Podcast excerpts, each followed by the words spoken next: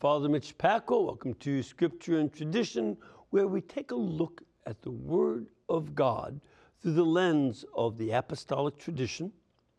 And we also try to look at the sacred Scripture as a way to pray through it and enter into uh, you know, knowing Christ more deeply as we pray through the Scriptures.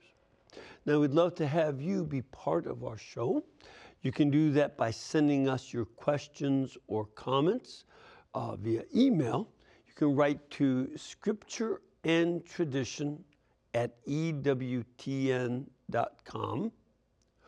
Or you can follow us and participate with the show on YouTube.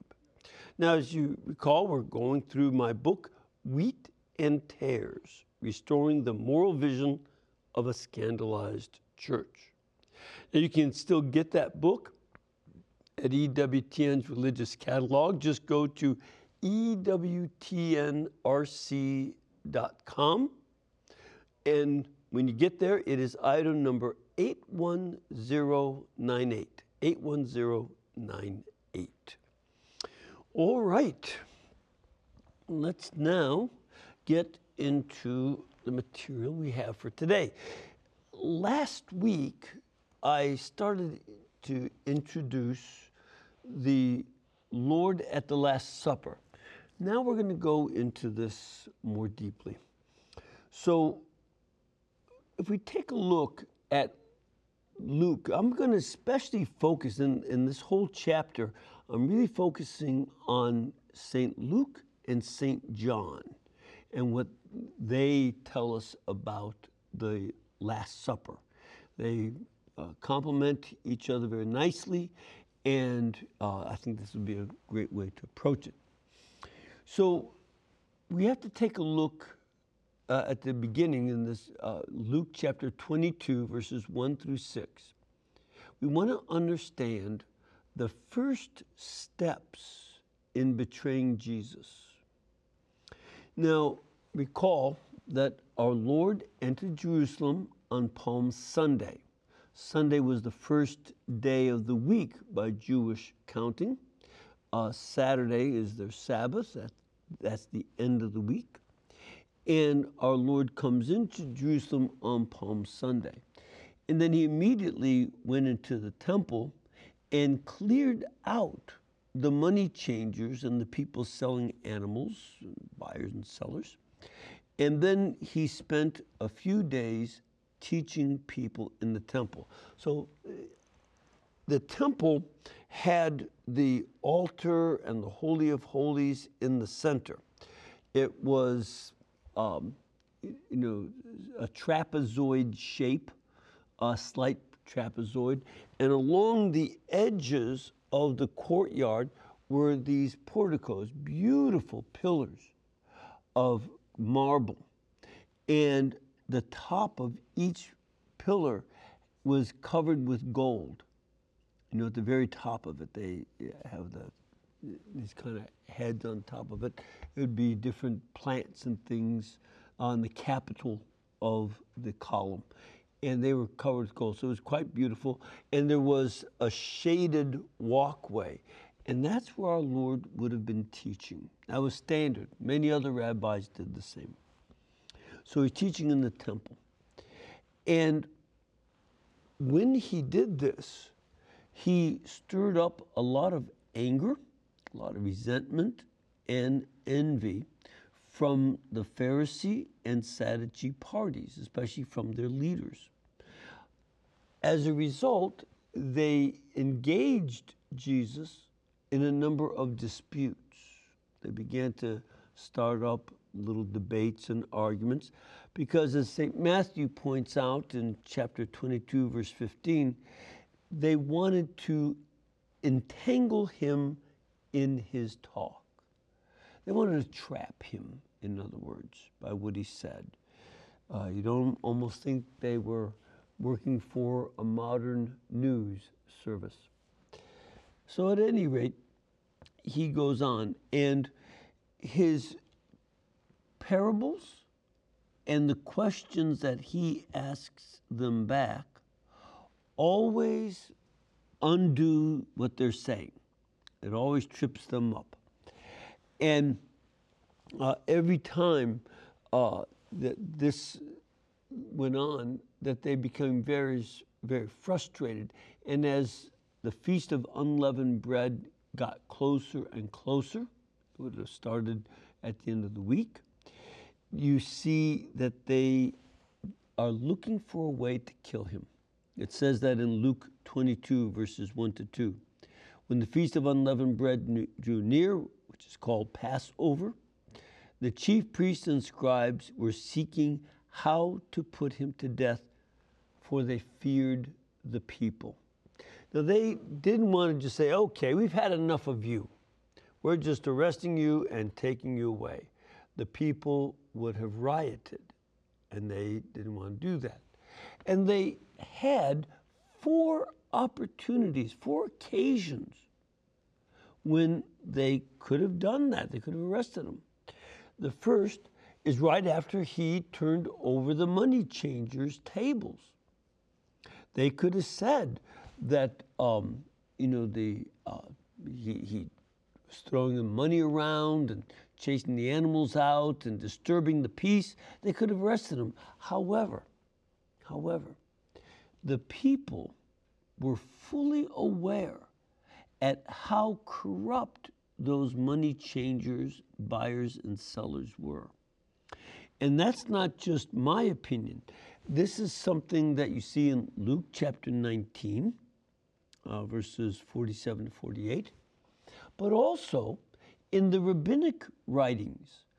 There's a collection of the sayings of rabbis called the Mishnah. And in the Mishnah, there are different tractates.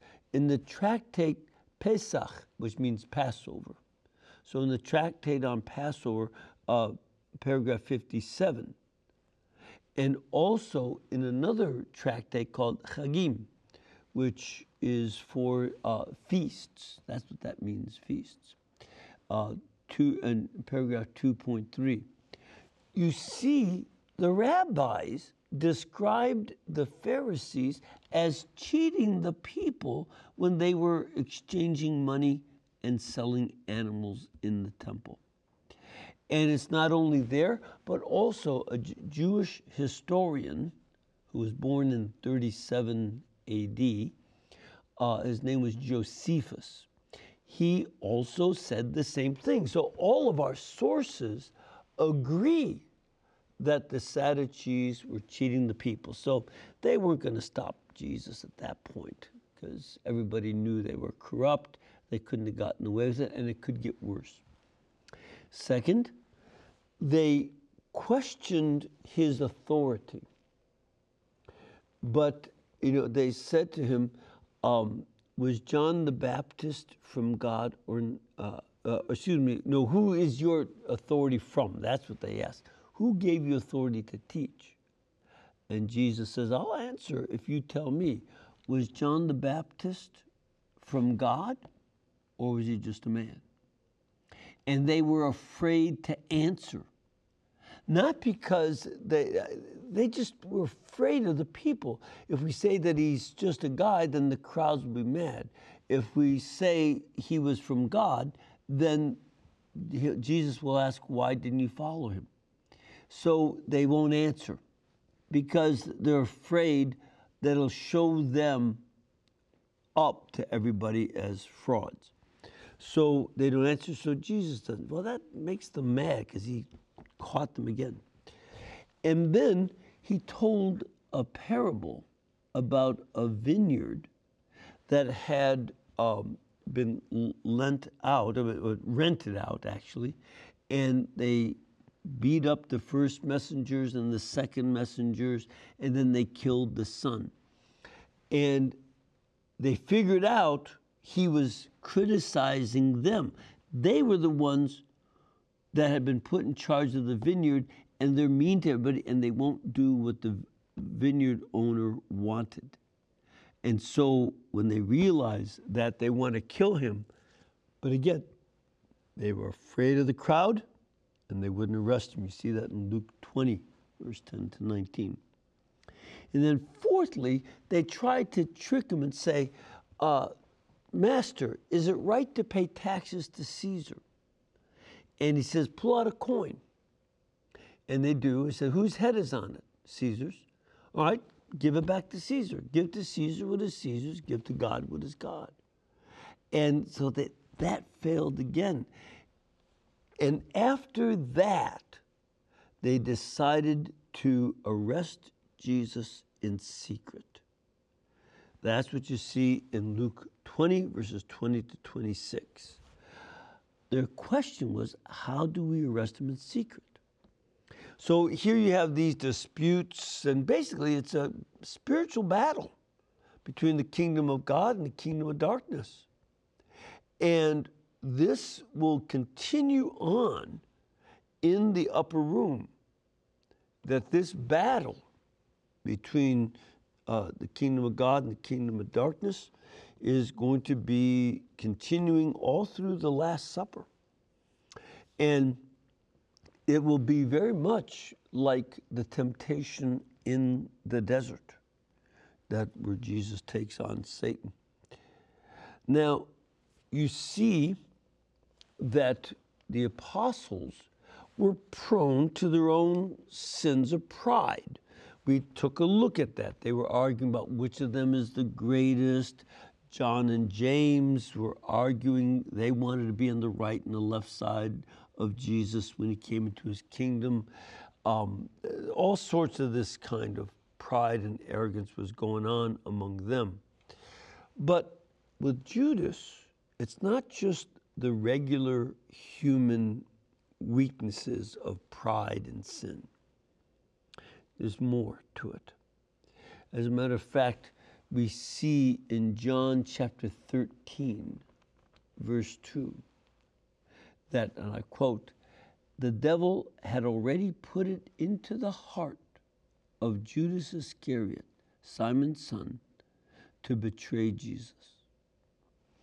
This battle between the kingdom of God and kingdom of darkness is raging inside the heart of Judas. And that's as Satan takes over control. Now, we see it not only in John, but we also see it in Luke 22. Um, it says there that Satan had turned Judas to his side. He sought an opportunity to betray Jesus to them in the absence of the multitude. So here, Satan is working in Judas, and he's looking for an opportunity. As a matter of fact, it even says in John 13 that he conferred with the chief priests and officers how he might betray Jesus to them. And he agreed to accept money. So that there is this desire by the Sadducees and the, the, the, the, chief priests, that was their party, and the scribes, that was the Pharisees. They want to get rid of Jesus. They don't like losing these arguments to him in the temple. And they use Judas Iscariot. But while they're using Judas, it's also Satan who's entering him and using him as well.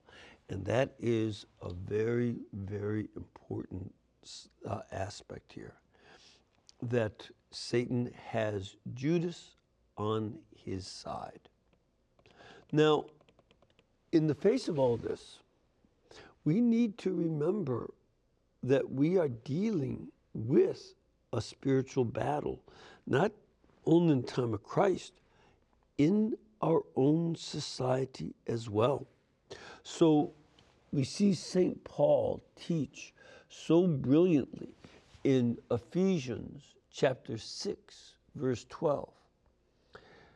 For we are not contending against flesh and blood, but against the principalities, against the powers, against the world rulers of this present darkness, against the spiritual hosts of wickedness in the heavenly places. So that St. Paul reminds us that this battle between the kingdom of God and the kingdom of darkness is much bigger than just the little problems we see here and there. There's much more at stake. And so often this is the case. So that's something that we need to be concerned about. That when we are dealing with a lot of the problems we have in our own world, we're talking about a situation where there are a variety of forces standing up against us. You know, think how recently, in the last two, three years now, over 300 Catholic churches have been attacked. Many synagogues have been attacked as well, and some other churches.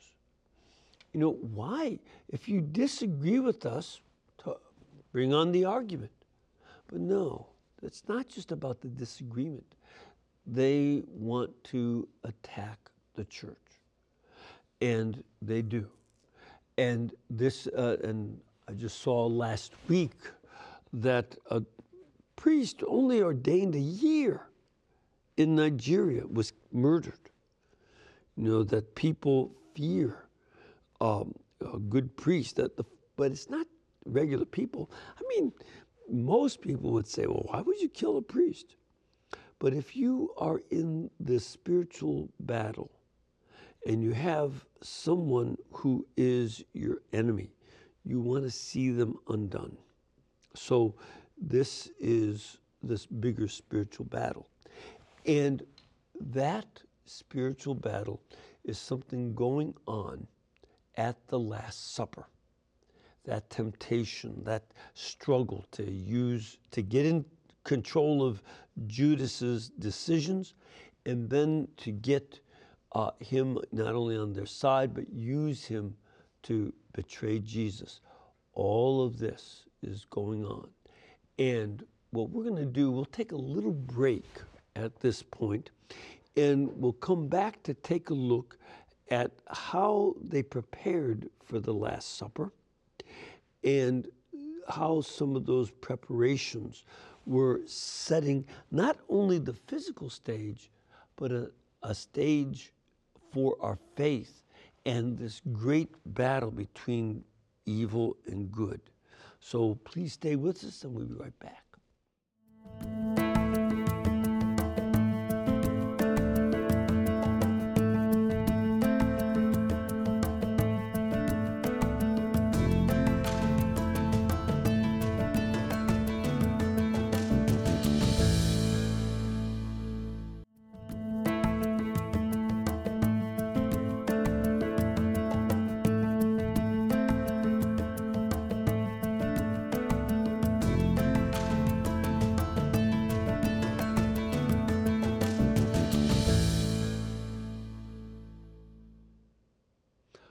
Right, just want to remind you that we are going to have another EWTN family celebration on Saturday, August 26th in Birmingham, Alabama.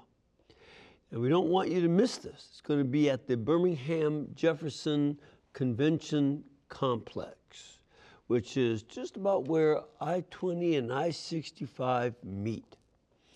And we invite you there because you'll have a lot of your, ho- the, your hosts that you see here on the network, opportunities for confession. Of course, we'll have Mass uh, that day.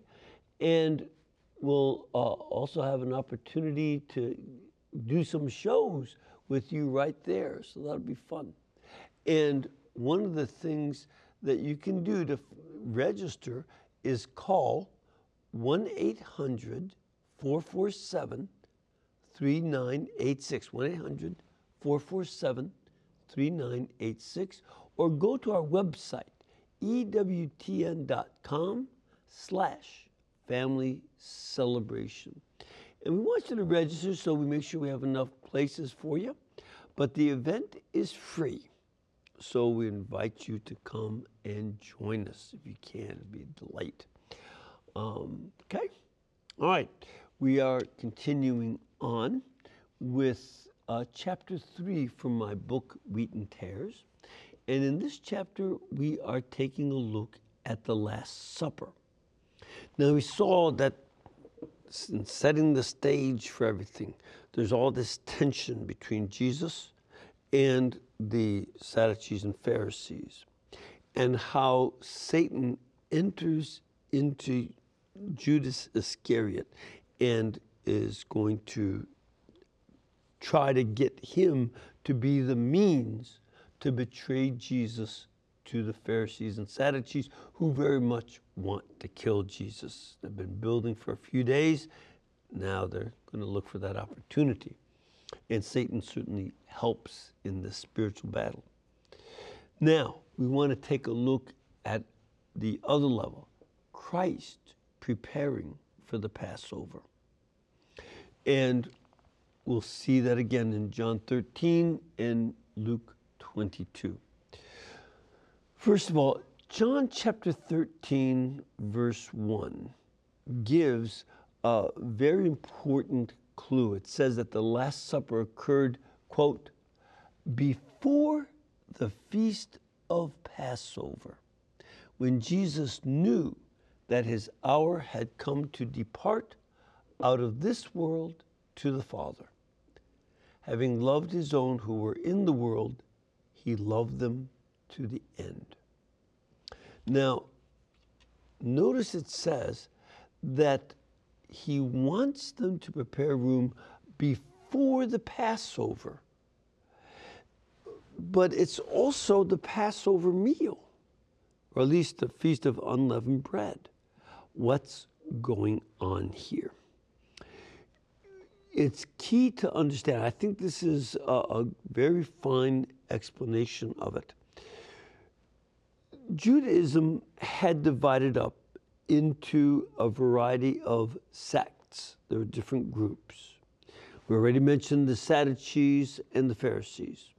There are others, like the Zealots, who were related to the Pharisees. And then there was a group called the Essenes. The Essenes. They lived near the Dead Sea, and we're pretty sure that they're the ones who wrote the Dead Sea Scrolls. Well, they had a different kind of calendar. They used a solar calendar.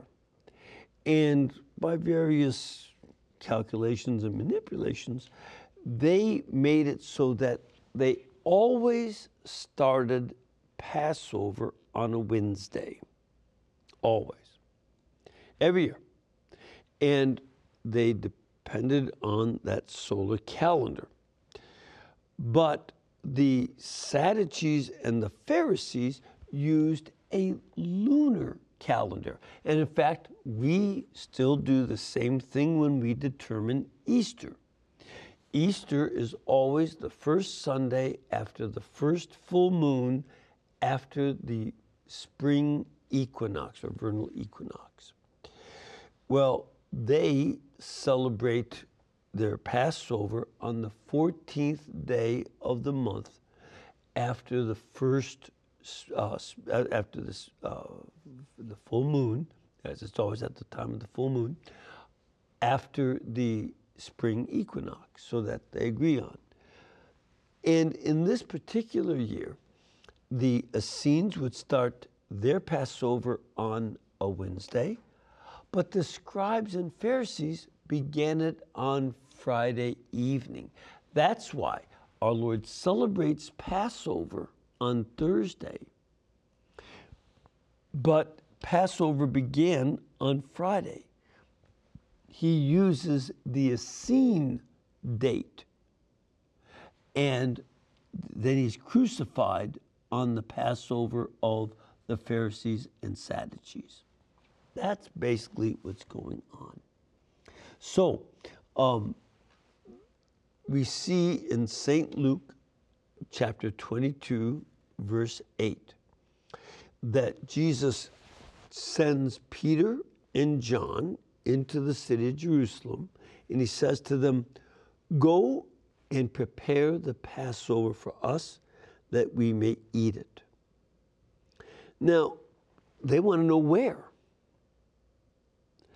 And Jesus doesn't give them an address, nor does he give a name. Why?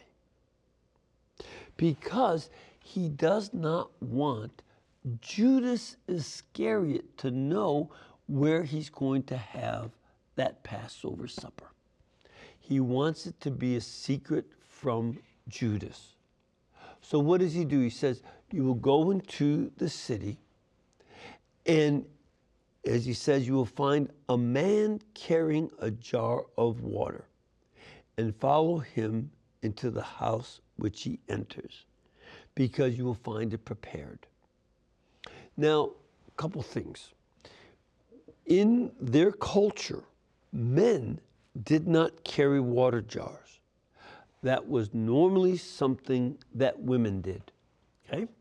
It's the way that society was structured. And the woman at the well in chapter 4 is a woman who goes there at noon because she wasn't all that welcome at the other times. You also see um, Rebecca going to the well to get water when Abra- Abraham's servant said, you know, uh, goes there and she, he sets as a norm that when a woman comes here to get water, she'll offer to water my camels. So you see that scene often that women went to get water. That was just a standard custom. And here you have a man going to get water. This would be a very odd sight. But this helps to explain that he's an Essene. The, the core of the Essene community did not get married, they were celibate. So he has to go and get his own water because he doesn't have a wife or daughter uh, to do it for him. So that's one of the things going on there. And that's why it's such an odd situation. But he will lead the two disciples to a house in the Essene quarter. And in fact, that's where the upper room is.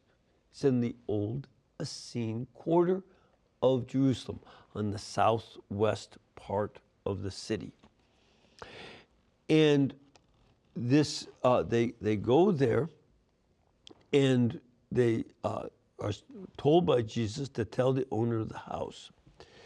The teacher says to you, Where is the guest room where I'm to eat the Passover with my disciples? And he will show you a large upper room furnished. There, make ready. So, the reason that it was already furnished and prepared for Passover is that as Essenes, they would have started the Passover before the other Jewish people. That's why he's doing that. So it's already ready.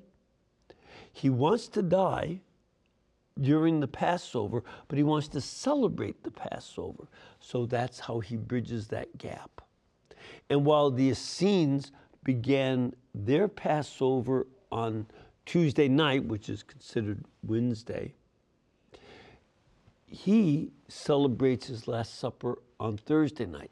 In other words, he's not celebrating exactly the Essene nor the Pharisee Sadducee calendar. He's doing something that is his own. It's distinct to Jesus. And that's what this Last Supper is going to be. So that's a key element. And then one other point about all this that St. John brings out is that this is called the hour. The hour. What does that mean? In the first 12 chapters of St. John's Gospel, we see a number of miracles, seven of them, in fact. and that these miracles dominate what is in the first 12 chapters, so that, and the, the miracles of Jesus are called signs. They're signs that point to who Jesus is. They're indicate like the loaves and fish and the healing of the blind man in Jerusalem, the healing of the man at the pool of Bethesda, the water into wine at Cana, and so on. All these are signs pointing beyond themselves. Some people even point out they're directing us towards the sacraments. And that's what's going on in those first chapters. So we call it the book of signs. But then in chapter 13 to the end of John to 21, scholars call it the book of glory. It's about the glory of Christ. And that includes, his glory includes the Last Supper, Gethsemane, the crucifixion, and the betrayal of Jesus, so that, uh, as well as his resurrection from the dead, and that he is going to return to the Father's glory. He has to go through all of that suffering and then rise again and then ascend to the glory of the Father. And because all of it is necessary, then he uh, this whole section is called the Book of Glory because it's leading him back to the glory he had with the Father. And the signs, the miracles, were meant for the general public. But the Book of Glory is focused on the small group of the 12 apostles and a few other disciples. That's it. And this is something that would be only fully understood by those disciples and anyone to whom they teach it. And we see that in John 13, verse 1, St. John writes, Now before the feast of Passover, when Jesus knew that his hour had come to depart out of this world to the Father, having his lo- loved his own who were in the world, he loved them to the end. So he calls this his hour. His hour had come. Earlier in the gospel, he had talked about this hour. And we see uh, how, uh, for instance, in John 11, verse 55, that after he raised Lazarus, St. John notes, Now the Passover of the Jews was at hand, and many went up from the country to Jerusalem before the Passover to purify themselves. And then again in John 12, verse 1, just before he has a big meal to celebrate Lazarus' resuscitation at Bethany, uh, he also mentions that Judas was a thief. And now we see that this Passover is called Jesus' hour. This is the hour when Jesus will depart from this world and go to the Father. St. Luke has the same sense in Luke 22, uh, verse 14. He said, When the hour came, he sat at table and the apostles with him. He also saw this Last Supper as part of this hour. And he mentions how greatly Jesus desired to celebrate this Passover uh, and that this suffering is a necessary part of the hour that will lead to the glory, but this is all necessary before the death and resurrection. And this will be a key understanding about Jesus and what he's doing at this. It's his hour and a very special moment. And we speak about having a moment. Our Lord spoke about his hour. And that's what's going to be going on here. And that sense of the essential timing of everything and how it's all part of a larger plan, this is how we should understand it. Okay? All right. let's stop there and we're going to take, first of all, a call. We're, we have Roland from Canada. What part of Canada are you from, Roland? I'm in uh, Ontario, the northern part of Canada. Okay, Right, wow. So snow might still be a bit chilly up there, right? What's that? I say I'm in the north of Canada, where there's snow for about eight months of the year. Okay. Well, Summer. good to have you with us. Well, What is you. your question or comment? Well, I um, I'm just questioning the fact when you mentioned that uh, Jesus had said that uh, to Judas, or he didn't say it to Judas, but he said that he was a devil. I don't know what verse it is again, but uh, you know, I Catherine of Siena, Catherine of Siena, and, and Teresa of Avila, I've read, I believe, that she prayed for Judas. And yet, Luisa Piccarreta, she says that he's in hell. So mm-hmm. what do we believe?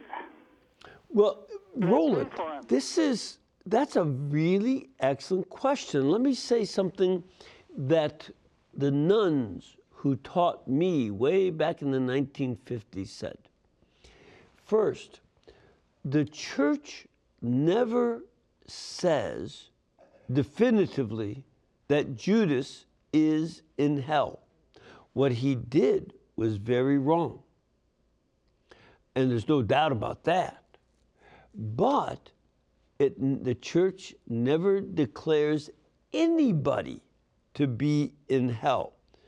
We will canonize saints, but we won't, you know, uh, we, we won't uh, say for sure that somebody is in hell. We don't know that.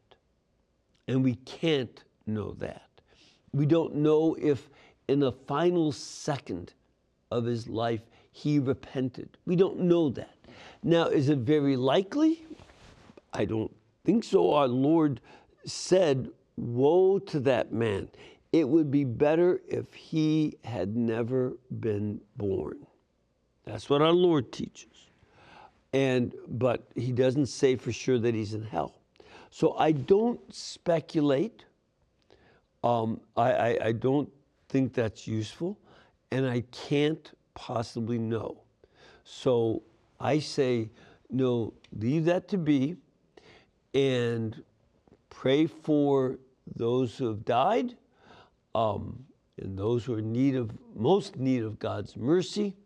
But to say anything for sure about Judas's soul is something we can't do. That is what our Lord Jesus meant when he said, Judge not, lest you be judged by the same standard. Okay? All right, we have another caller here too.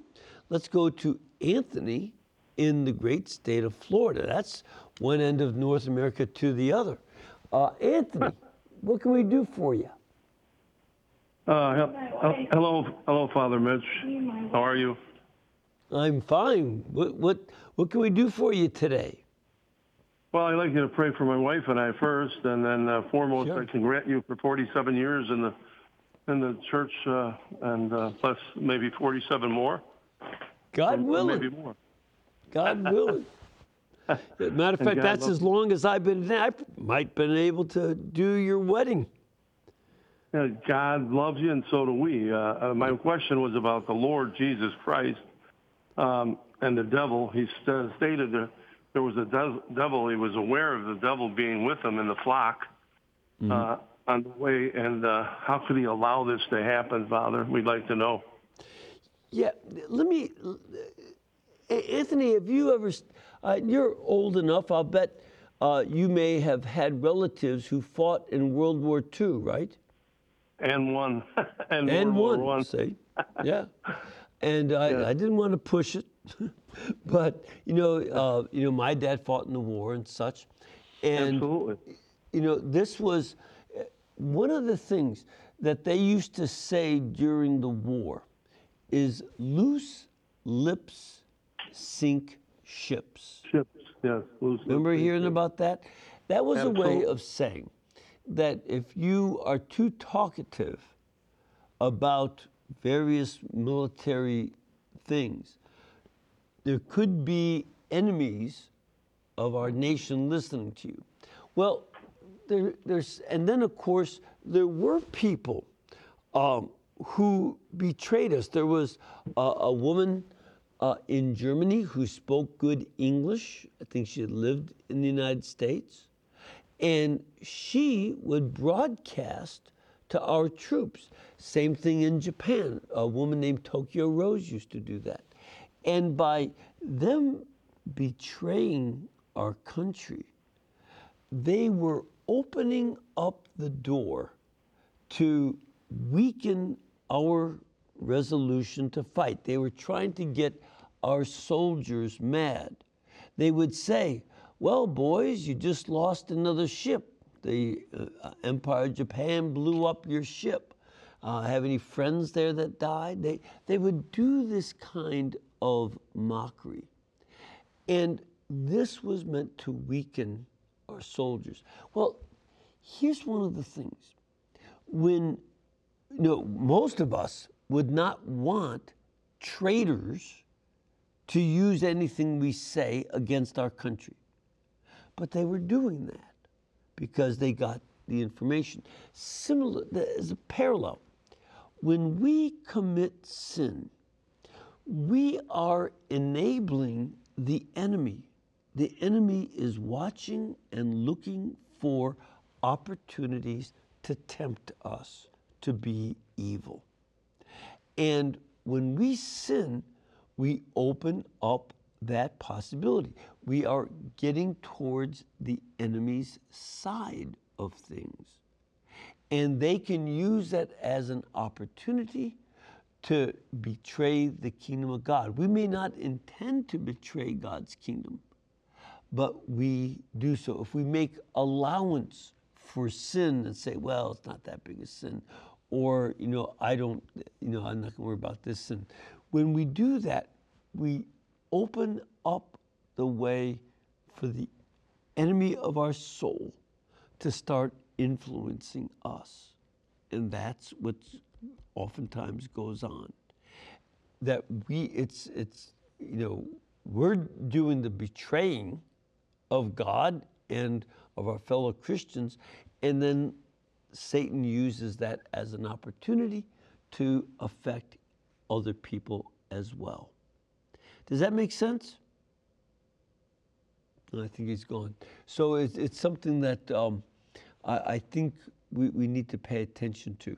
That's why we, I wrote this book. You know, the, the, the priest scandal that we were talking about throughout this book, that giving into certain sins of the flesh not only affected the victims, but on a global scale, it opened up cynicism about the church.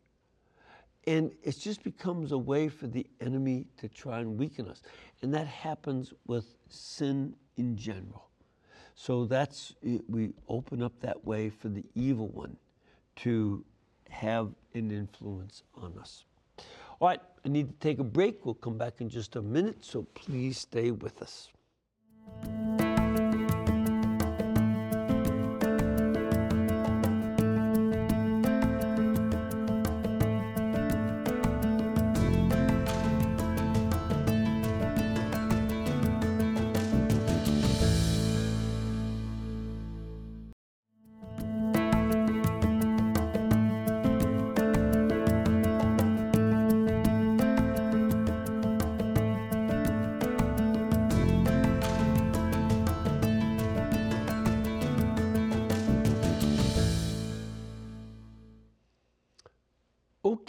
Welcome back. And uh, we're answering some of your questions, and we have another caller. We have Kathy in the Commonwealth of Pennsylvania. Kathy, what can we do for you? Hi, Father. Thank you for taking my question.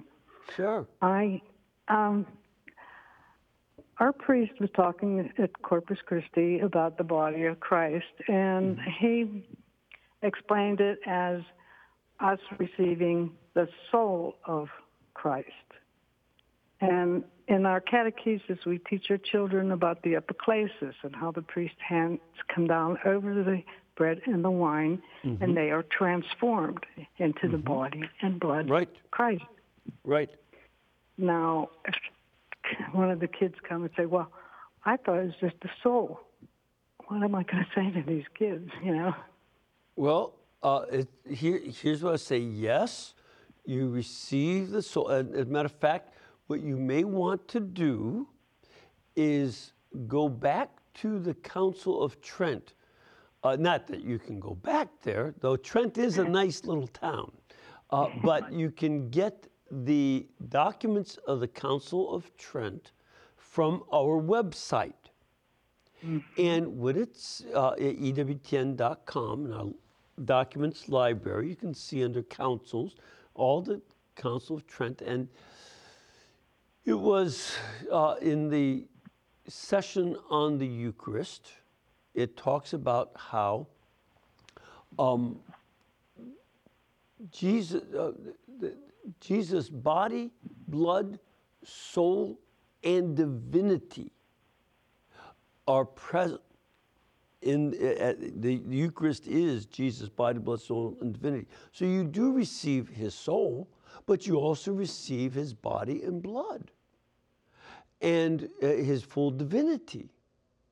So it's all of him because it is change the substance. See, this is uh, I don't know uh, what kind of training uh, the the father had, but you know the it's the whole person of Christ, and his soul is not separated from his body.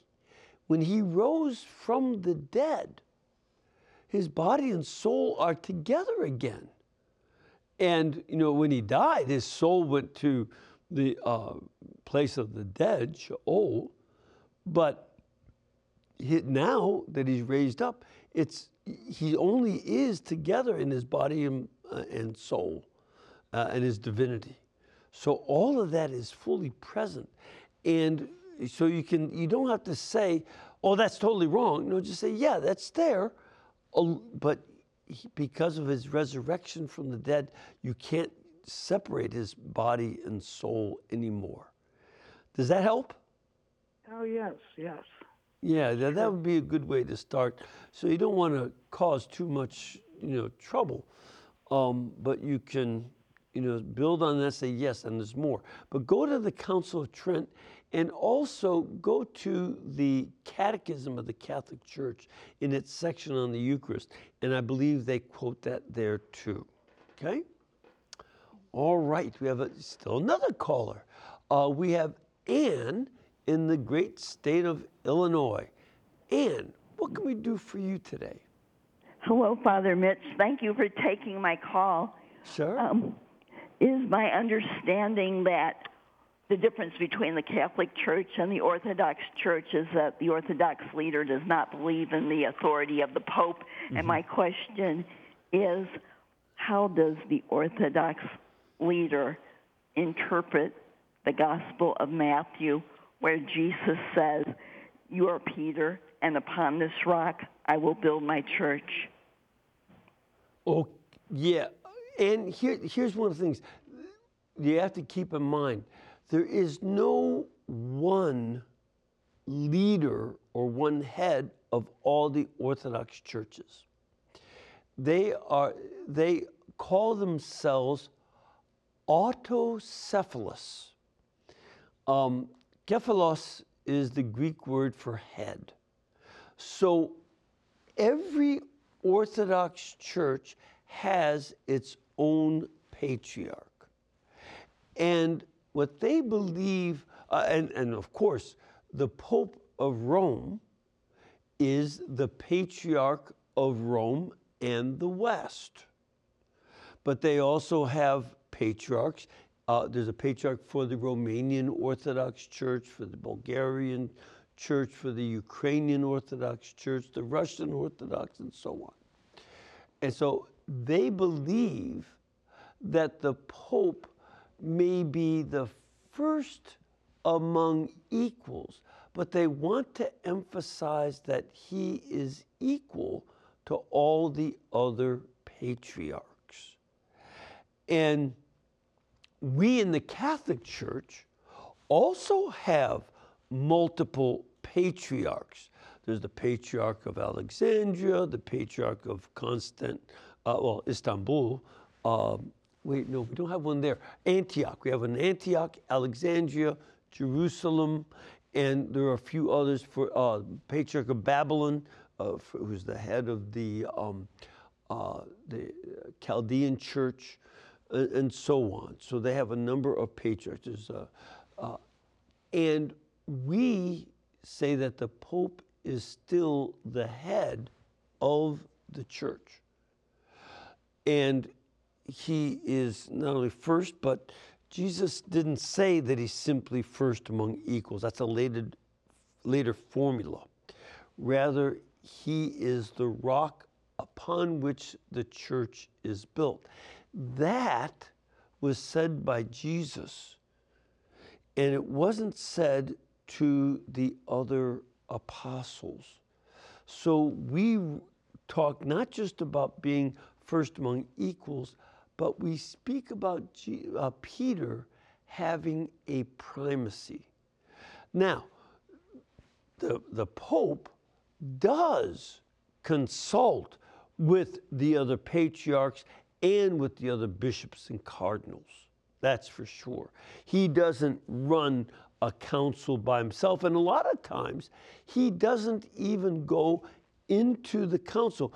Even in the Vatican Council, Pope uh, St. John the 23rd and Pope St. Paul the 6th oftentimes did not go into the council. They wanted the bishops to discuss among themselves. And they watched on, you know, uh, television uh, what was going on, but they weren't directly involved. And they wanted the bishops to have freedom to speak, but they're going to have the final say. The Orthodox don't think that any patriarch can have a final say and that they all have to vote on something and all of them agree on something together rather than one of them having authority over the others. So that would be, you know, part of the difference. There are a few other differences as well, but that would be part of it. Um, just as a little side point, it, that makes it difficult for them to even have a council very often because one patriarch can say, Nope, I don't want a council, and then they can't have one. So that's one of the things going on. So it's easier for us to do with the Pope saying, I said, all you guys get together. All right. Well, I'm afraid we run out of time. May the Lord bless you and keep you and cause his face to shine upon you and lead you in all of your ways by his peace. The mighty God bless you, the Father, the Son, and the Holy Spirit. And again, remember that this network is brought to you by you. So we ask you and remind you to please keep us in between your gas bill, your electric bill, and your cable bill, and we'll pay all of our bills too. God bless you and thank you all.